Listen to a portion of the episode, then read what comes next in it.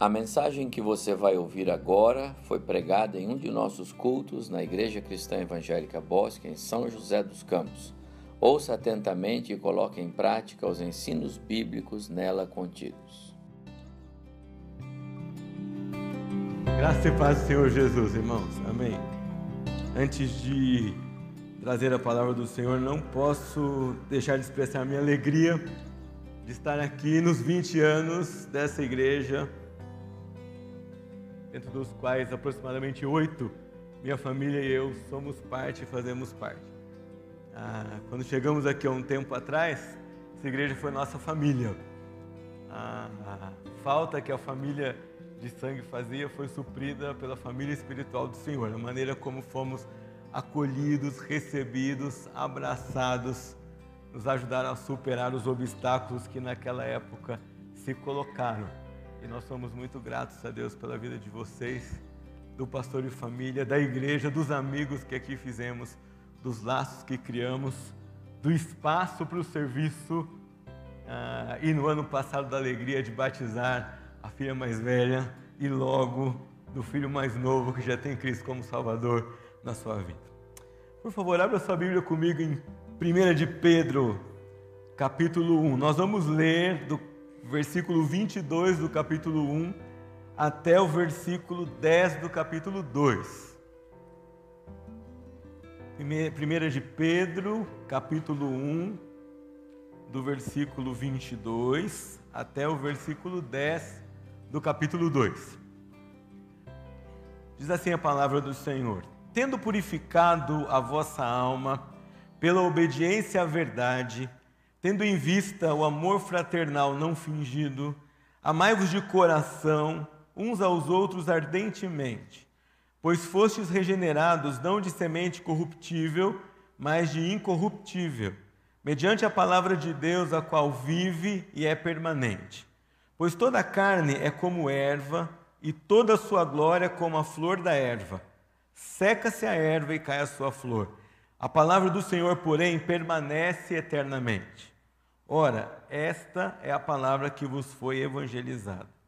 Despojando-vos, portanto, de toda maldade e dolo, de hipocrisias e invejas e de toda sorte de maledicências, desejai ardentemente, como crianças recém-nascidas, o genuíno leite espiritual, para que por ele vos seja dado crescimento para a salvação, se é que já tendes a experiência de que o Senhor é bondoso chegando-vos para ele a pedra que vive, rejeitada sim pelos homens, mas para com Deus eleita e preciosa, também vós mesmos, como pedras que vivem, sois edificados casa espiritual para ser de sacerdócio santo, a fim de oferecer sacrifícios espirituais agradáveis a Deus por intermédio de Jesus Cristo, pois isso está na Escritura.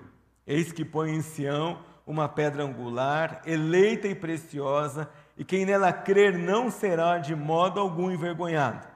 Para vós outros, portanto, os que credes, é a preciosidade, mas para os descrentes, a pedra que os construtores rejeitaram, essa veio a ser a principal pedra angular. E pedra de tropeço e rocha de ofensa. São estes que tropeçam na palavra, sendo desobedientes para o que também foram postos. Vós, porém, são, sois raça eleita, sacerdócio real, nação santa, povo de propriedade exclusiva de Deus, a fim de proclamardes as virtudes daquele que vos chamou das trevas para a sua maravilhosa luz. Vós, sim, que antes não erais povo, mas agora sois povo de Deus, que não tinhas alcançado misericórdia, mas agora alcançastes misericórdia. Amém? O meu interesse hoje à noite é compartilhar com vocês a igreja como edifício do Senhor. Mas eu tinha que ler o texto que vem antes e algum texto que vem depois, porque a ideia de ser edifício está ligada com o que o apóstolo diz antes de nos anunciar como edifício de Deus e depois que nos anuncia como edifício do Senhor. Há várias figuras na Bíblia para a igreja e cada uma delas nos ensinam diversas é, coisas diferentes. Com a igreja como edifício, nós aprendemos que prédios nos contam histórias. Vocês viram hoje no começo do culto Esse prédio, o que está aqui ao lado, conta diversas histórias que o Maurício nos relatou. Quase sempre, quando admiramos um prédio muito bonito, uma pergunta vem à nossa mente e é: quem será que construiu? Quem teve a ideia? Quem bolou? Quem imaginou? Quem idealizou esse prédio que nós é, olhamos e que nós desfrutamos, desfrutamos dele? Pois bem, a Bíblia usa, dentre as diversas figuras, família, santuário, lavoura, corpo, rebanho, noiva, também a figura do edifício para mostrar para mim e para você algumas verdades sobre a igreja do Senhor. É sempre bom, é muito interessante olhar para essas figuras da igreja. Eu queria só mencionar para vocês como algumas delas, algumas delas nos ajudam na nossa vida cristã. Por exemplo, a igreja, como noiva, nos ajuda a ter paciência com a igreja do Senhor Jesus. Noiva ainda não é esposa, noiva ainda não está, não está pronta para o casamento. Ninguém pega a noiva no meio da rua e fala: vem aqui agora se casar nesse instante. É um tempo de preparo. A igreja, como noiva, ainda é alguém que se prepara para encontrar o noivo, portanto, digna da nossa paciência com os seus defeitos, com as coisas que não funcionam muito bem, com os tropeços que se apresentam. A igreja, como lavoura, é a figura que nos lembra da palavra que se espalha, que cresce, que colhe, que é transportada, que é transformada, que chega a tantos outros lugares. Mas a igreja, como edifício, nos lembra que esse templo em que nós estamos é só uma figura de nós mesmos a quem Deus constituiu o seu templo e pedras vivas da igreja que Ele está edificando no mundo, no Brasil, em São José dos Campos e aqui nesse local, no bairro do Bosque dos Eucaliptos. E eu queria dizer para vocês que quando nós entendemos que somos pedras vivas, lembramos que a construção é de Deus e que o nosso papel é evidenciar o construtor. Quando nós aprendemos aqui com Pedro que nós somos pedras vivas, nós notamos que somos feitos igreja não para que as pessoas apreciem a qualidade dos tijolos, mas para que elas olhem para nós e pensem: há um construtor, há um dono. E Deus quer que quando isso aconteça, aconteça como está no hino que cantamos, que a glória do edifício, não do prédio, mas da minha e da sua vida, será de quem? Do Rei Jesus. Pedro trabalha essa ideia quando, antes de chegar nesse texto, ele vem descrevendo a vida cristã. Ele vai dizer para nós que essas pedras vivas que nós somos não decidem fazer parte do edifício. Aliás, a expressão pedra viva já é um paradoxo. Pedra não é viva. Quando Pedro começa a trabalhar essa figura aqui, ele traz na mente dos seus leitores diversos contrastes. Ele está lidando com crentes que saíram de algum contexto idólatra. Fossem crentes judeus ou gentios, tinham contato com idolatria. Com gente que adorava, adoravam ídolos de pedra. E aqui ele vai dizer: Jesus, a pedra angular, a pedra que vive, fez de vocês pedras vivas. Já chama atenção por alguma coisa que não é natural, é diferente. Não é espontâneo, é especial. E pedra não tem vontade. Seria tão fácil, né, pastor, quando o senhor ergueu esse templo aqui, se dissesse tijolos, venham, e eles fossem pulando e se emendando um em cima do outro, e de repente ficassem prontinhos para receber o acabamento. Mas não é assim que funciona. E com respeito à igreja, a minha a você, como pedras vivas, também não é assim que funciona. Nós, como os tijolos da igreja do Senhor, também não viríamos para a construção por nossa vontade. Nós somos postos na construção do edifício de Deus, nós somos colocados, nós somos lapidados, trabalhados, esculpidos para fazer parte desse edifício que o Senhor construiu, chamado sua igreja. E esse trabalhar de Deus, o apóstolo chama aqui de redenção. Ele diz no versículo 23: vocês foram regenerados. Pedro, quando começa a sua carta, ele diz assim: Bendito Deus e Pai de nosso Senhor Jesus Cristo, que segundo a sua muita misericórdia, olha que diferente a expressão, não é só misericórdia, mas é muita misericórdia, nos regenerou para uma viva esperança. Ele ensina os crentes que a regeneração é tanto uma obra pontual como uma obra em processo, porque ele não nos regenerou para algo morto, mas para uma esperança viva. Ele não nos fez pedras vivas apenas, apenas por um registro pontual na nossa história, mas ele nos fez pedras vivas que estão esperando por algo que é vivo, por algo que ele prometeu, por algo que ainda vem no futuro como resultado desta regeneração. E como resultado desta obra que ele fez, segundo a sua muita misericórdia, ele nos transformou. E é isso que nós vemos de uma ponta a outra nesse texto que li aqui para vocês hoje à noite. Pedro faz questão de deixar bem claro o contraste entre aquele que é vivo e aquele que é morto, aquele que é regenerado e aquele que não tem vida, aquele que é pedra viva e aquele que ainda é rocha e sequer sabe o seu destino. Pedro vai dizer para nós que nós fomos regenerados e que essa regeneração, quando transformada em ação na nossa vida, exibe o nosso construtor exibe a pessoa do nosso Deus. E o primeiro resultado que ele traz aqui, a primeira amostra que nós somos pedras vivas lapidadas por essa regeneração que ele escolheu, que ele nos tirou de uma rocha bruta e nos transformou em um tijolo da sua casa, é a evidência do amor fraternal. Ele diz assim no texto: tendo purificado a vossa alma, pela obediência à verdade, tendo em vista o amor fraternal não fingido, amai-vos de coração uns aos outros ardentemente, porque vocês foram regenerados não de semente é, corruptível, mas de semente incorruptível, que é a palavra do Senhor nosso Deus. E se você acha que amar é difícil, vou dizer que você está errado. Amar é impossível se nós entregarmos o amor à nossa natureza. Amar só é possível porque nós fomos regenerados, transformados, porque Deus fez uma obra em nós, porque pela Sua graça Ele nos lapidou. E o amor que Ele traz aqui é cheio de qualidades. Ele diz: um amor fraternal, não fingido, amai-vos de coração uns aos outros. Parece até redundante dizer amor não fingido e amor de coração.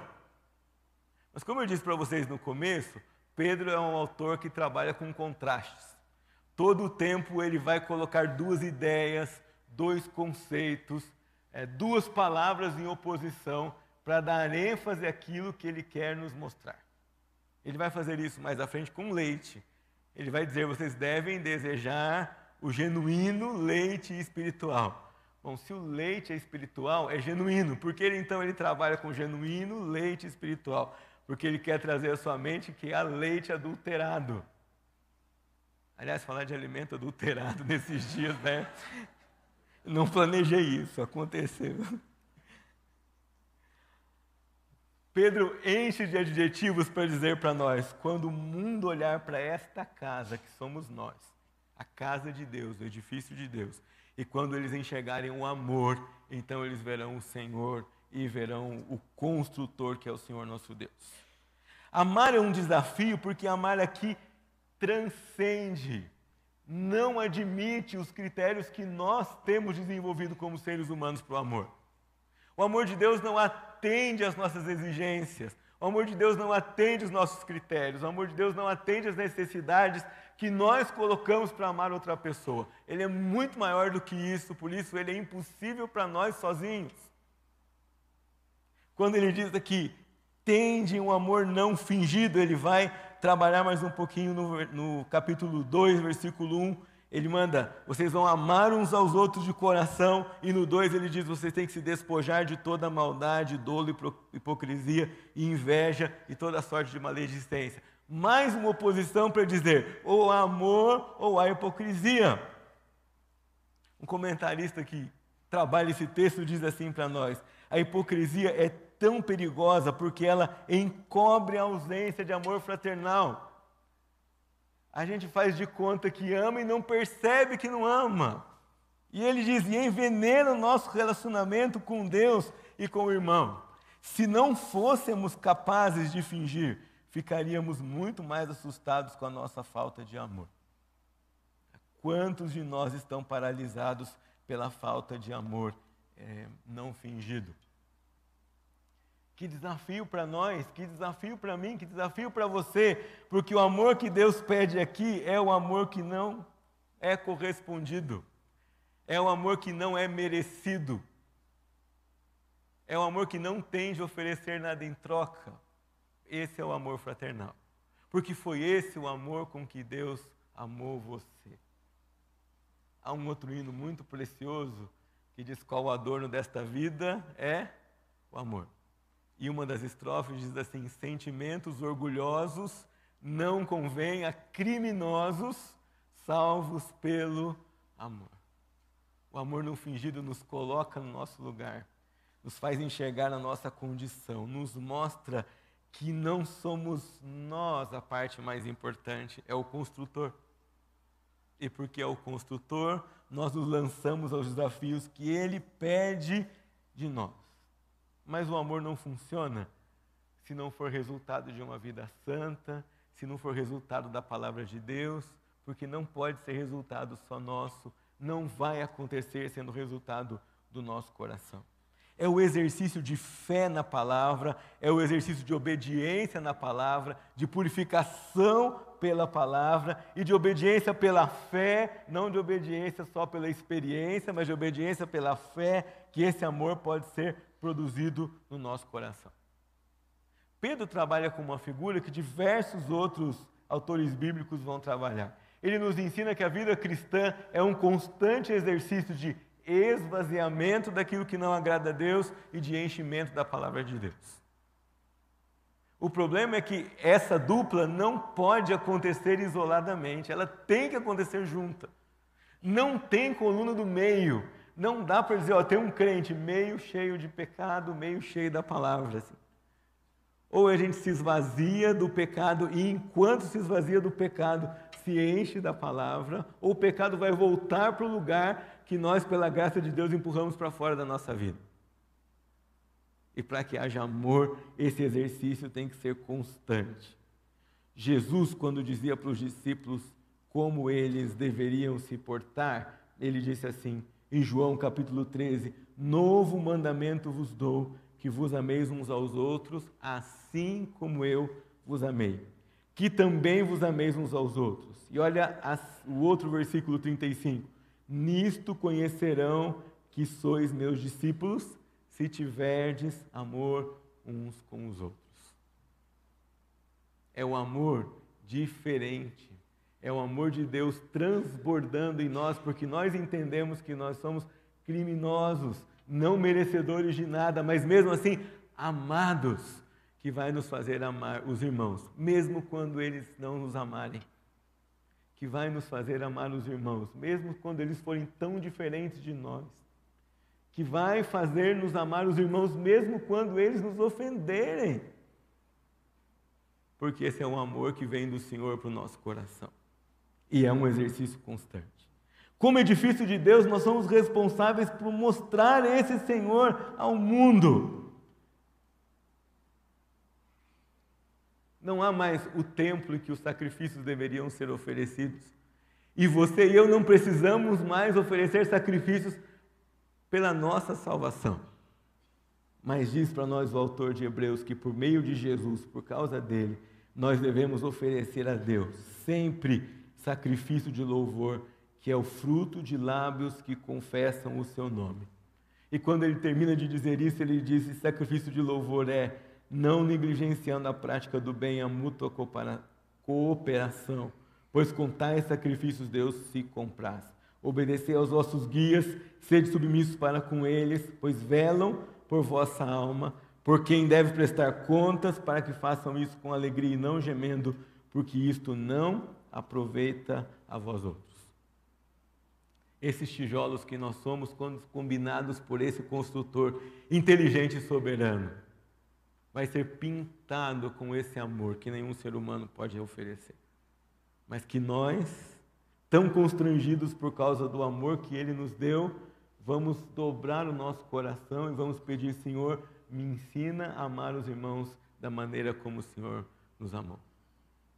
Não é uma oração, não é um dia, não é uma vez, serão diversas vezes, mas precisam, precisa ser algo que pulsa constantemente na nossa vida, na nossa oração, na nossa frente, na nossa consciência e na nossa decisão. Mas Pedro não para no amor, ele continua. E ele diz que o edifício que mostra o construtor sábio e soberano é aquele que tem como centro a palavra de Deus. Pedro faz isso de diversas maneiras. Uma das maneiras que ele faz é hum, toda hora citando um versículo do Antigo Testamento. Se você voltar no capítulo 1 e começar a ler toda a carta de Pedro e for até o final, você vai ver que isso é uma constante. Ele diz, a Escritura diz, ele cita salmos, ele cita profetas e ele fundamenta toda a sua doutrina na Escritura do Antigo Testamento como bom estudioso é, que era como bom ensinador da palavra, e durante muito tempo Pedro ensinou a igreja, empregando o Antigo Testamento, ah, ele nos mostra isso. E de novo ele vai dizer para nós que despojar a nossa vida de toda maldade, de todo dolo, hipocrisia, inveja e toda sorte de maledicência só é possível por uma santidade que só nos é dada pela palavra de Deus. Mude um grande missionário, um grande homem de Deus, dizia: ou este livro, a Bíblia, me afasta do pecado, ou o pecado me afasta deste livro. Equilíbrio é bom e desejável em diversas áreas da vida, mas há algumas áreas em que o equilíbrio não existe, e essa é uma delas. Não tem crente vazio, não tem coração vazio, não tem mente vazia. Ou tem mente cheia da palavra de Deus, ou tem mente cheia de pecado. E é isso que ele diz para nós. Tirem o pecado da vida. No versículo 2 ele coloca: desejai ardentemente o genuíno leite espiritual. Talvez vocês que já são pais entendam melhor o que Pedro está dizendo aqui para nós. Um neném que não sabe falar expressa muito bem o seu genuíno desejo, o seu ardente desejo pelo leite de sua mãe. Expressa a qualquer hora, expressa em qualquer lugar e expressa insistentemente até que sua necessidade seja atendida. É essa figura que Pedro coloca aqui para nós, que o nosso desejo pela palavra, a nossa fome pela palavra tem que ser tão intensa, tão ardente, tão insistente, como é a fome do bebezinho pelo leite que ele deseja. Mas não qualquer leite, o genuíno leite. Você deve perguntar, mas por que Pedro faz diferença entre genuíno leite e leite adulterado? Porque o genuíno leite é aquele que alimenta, não é aquele que a gente gosta em relação à palavra de Deus, é a palavra de, do Senhor, é aquela que nos confronta. E nem sempre na área que nós gostaríamos que ela confrontasse. Há um cântico de criança que eu aprendi não muito tempo atrás, quando era um rapazinho. Aí está a letra, Raul, põe para nós, no próximo slide. E eu acho que algum de vocês conhece, não? Quando Lá na Igreja Presbiteriana do Jardim Augusta, nós estudávamos sobre a Bíblia, cantávamos essa música. E ela diz muito para nós sobre o efeito da palavra de Deus na sua e na minha vida. Ela diz assim: se você sabe, cante comigo. A Bíblia é qual martelo para rochas despedaçar. Aos passos meus é lâmpada, é luz que me vai guiar. É a espada de dois gumes, é o espelho para eu me ver. A Santa Bíblia sincera para mim se eu a ler. A Bíblia é qual semente que nasce do coração. Qual leite carne nutre aos que aceitam a salvação. Como água assim me limpa, faz o mal desaparecer. A Santa Bíblia será para mim se eu a ler. Ela é um martelo que quebra a dureza do meu coração, ela é lâmpada que me dá direção, é a espada de dois gumes que me dá discernimento, é o espelho que revela a minha real situação, é a semente plantada por Deus na minha na, por meio da palavra aqui no coração, é leite, carne que nutre a minha salvação e é a água que me limpa e que leva o pecado embora e que faz o mal desaparecer. Ao estudar a Bíblia, nós modificamos nossa mente. Ao renovar a mente, nós mudamos o nosso comportamento. Há outros textos da Bíblia. Tiago diz assim: portanto, despojando-vos de toda impureza e acúmulo de maldade, acolhei com mansidão a palavra em vós implantada, a qual é poderosa para salvar a vossa alma. Paulo diz em Efésios, no sentido de que, quanto ao trato passado, vos despojeis do velho homem que se corrompe segundo as concupiscências do engano. Ainda em Colossenses diz: Agora, porém, despojai-vos igualmente de tudo isto: ira, indignação, maldade, maledicência, linguagem obscena do vosso falar. Não se engane, você e eu precisamos dessa palavra, a igreja precisa dessa palavra. Quem adentra esse templo, quem conversa com você e comigo, quem convive conosco, precisa ver que essa palavra é parte da minha e da sua vida. Não é só parte o livro, mas é a palavra, é a leitura, é a meditação, é se ocupar dela, é viver o que ela diz para nós, porque não há outra maneira de fazer a vontade de Deus e não há outra maneira de ser santo como a palavra nos exorta a fazer o tempo todo e como Pedro diz aqui, e não há outra maneira de vencer o pecado. É como uma queda de braço, ou ganha a palavra ou ganha o pecado. Quando alguém olhar para a sua vida como pedra viva do edifício de Deus, tem que lembrar do autor, doador perfeito dessa palavra, que por amor colocou aqui sua vontade criminosos que não queriam ser regenerados, não buscariam pela maneira certa de viver. Por amor, Ele colocou aqui para que você e eu soubéssemos, porque nós não somos capazes de saber se não for a palavra, se não for a Bíblia, se não for Sua vontade revelada neste livro. Você é edifício de Deus, você é pedra viva que faz parte desse edifício.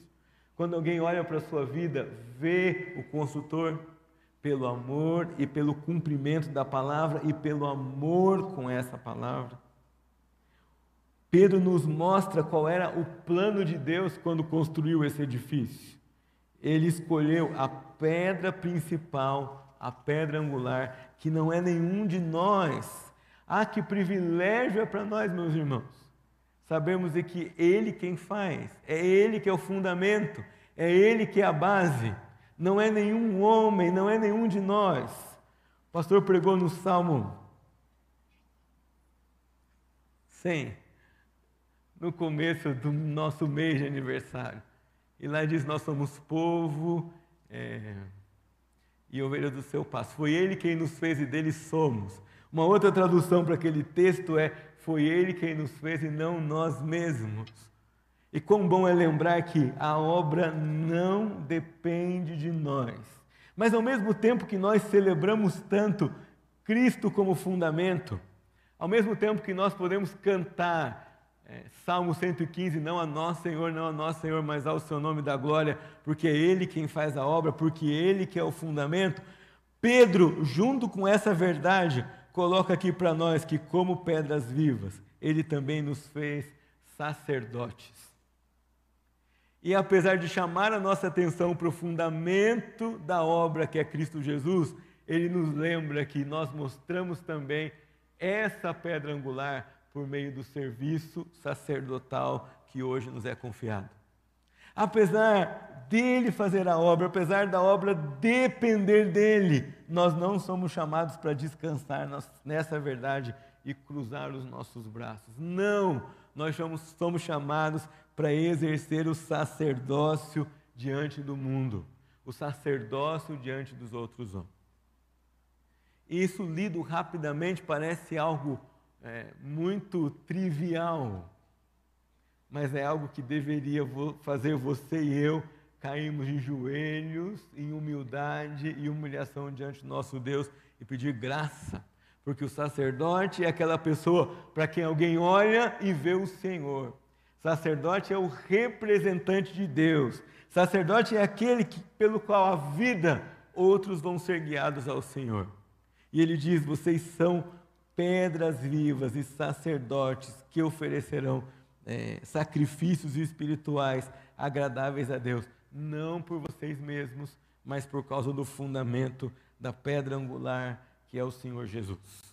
Ele começa isso no versículo 6 e ele termina esse assunto no versículo 9, quando ele diz que vocês são raça eleita, sacerdócio real, nação santa, povo de propriedade exclusiva de Deus. Sacerdócio santo. Essa expressão aparece com frequência. Não é só o pastor André, o sacerdote, não é só o pastor Evaldo, o sacerdote, não é só o pastor Abimael, o sacerdote, são todos os crentes agora, sacerdócio santo. E é uma honra singular para nós o fato de que Deus não apenas nos consagrou como templo para Ele, no qual Ele habita e é adorado, mas Ele também nos fez sacerdotes. Isso significa que o louvor só será santo se você se apresentar diante de Deus como sacerdote santo. Este edifício só será santo se estiver cheio de sacerdotes santos. O ministério, a ação, o serviço só pode ser santo se for feito por pessoas santas.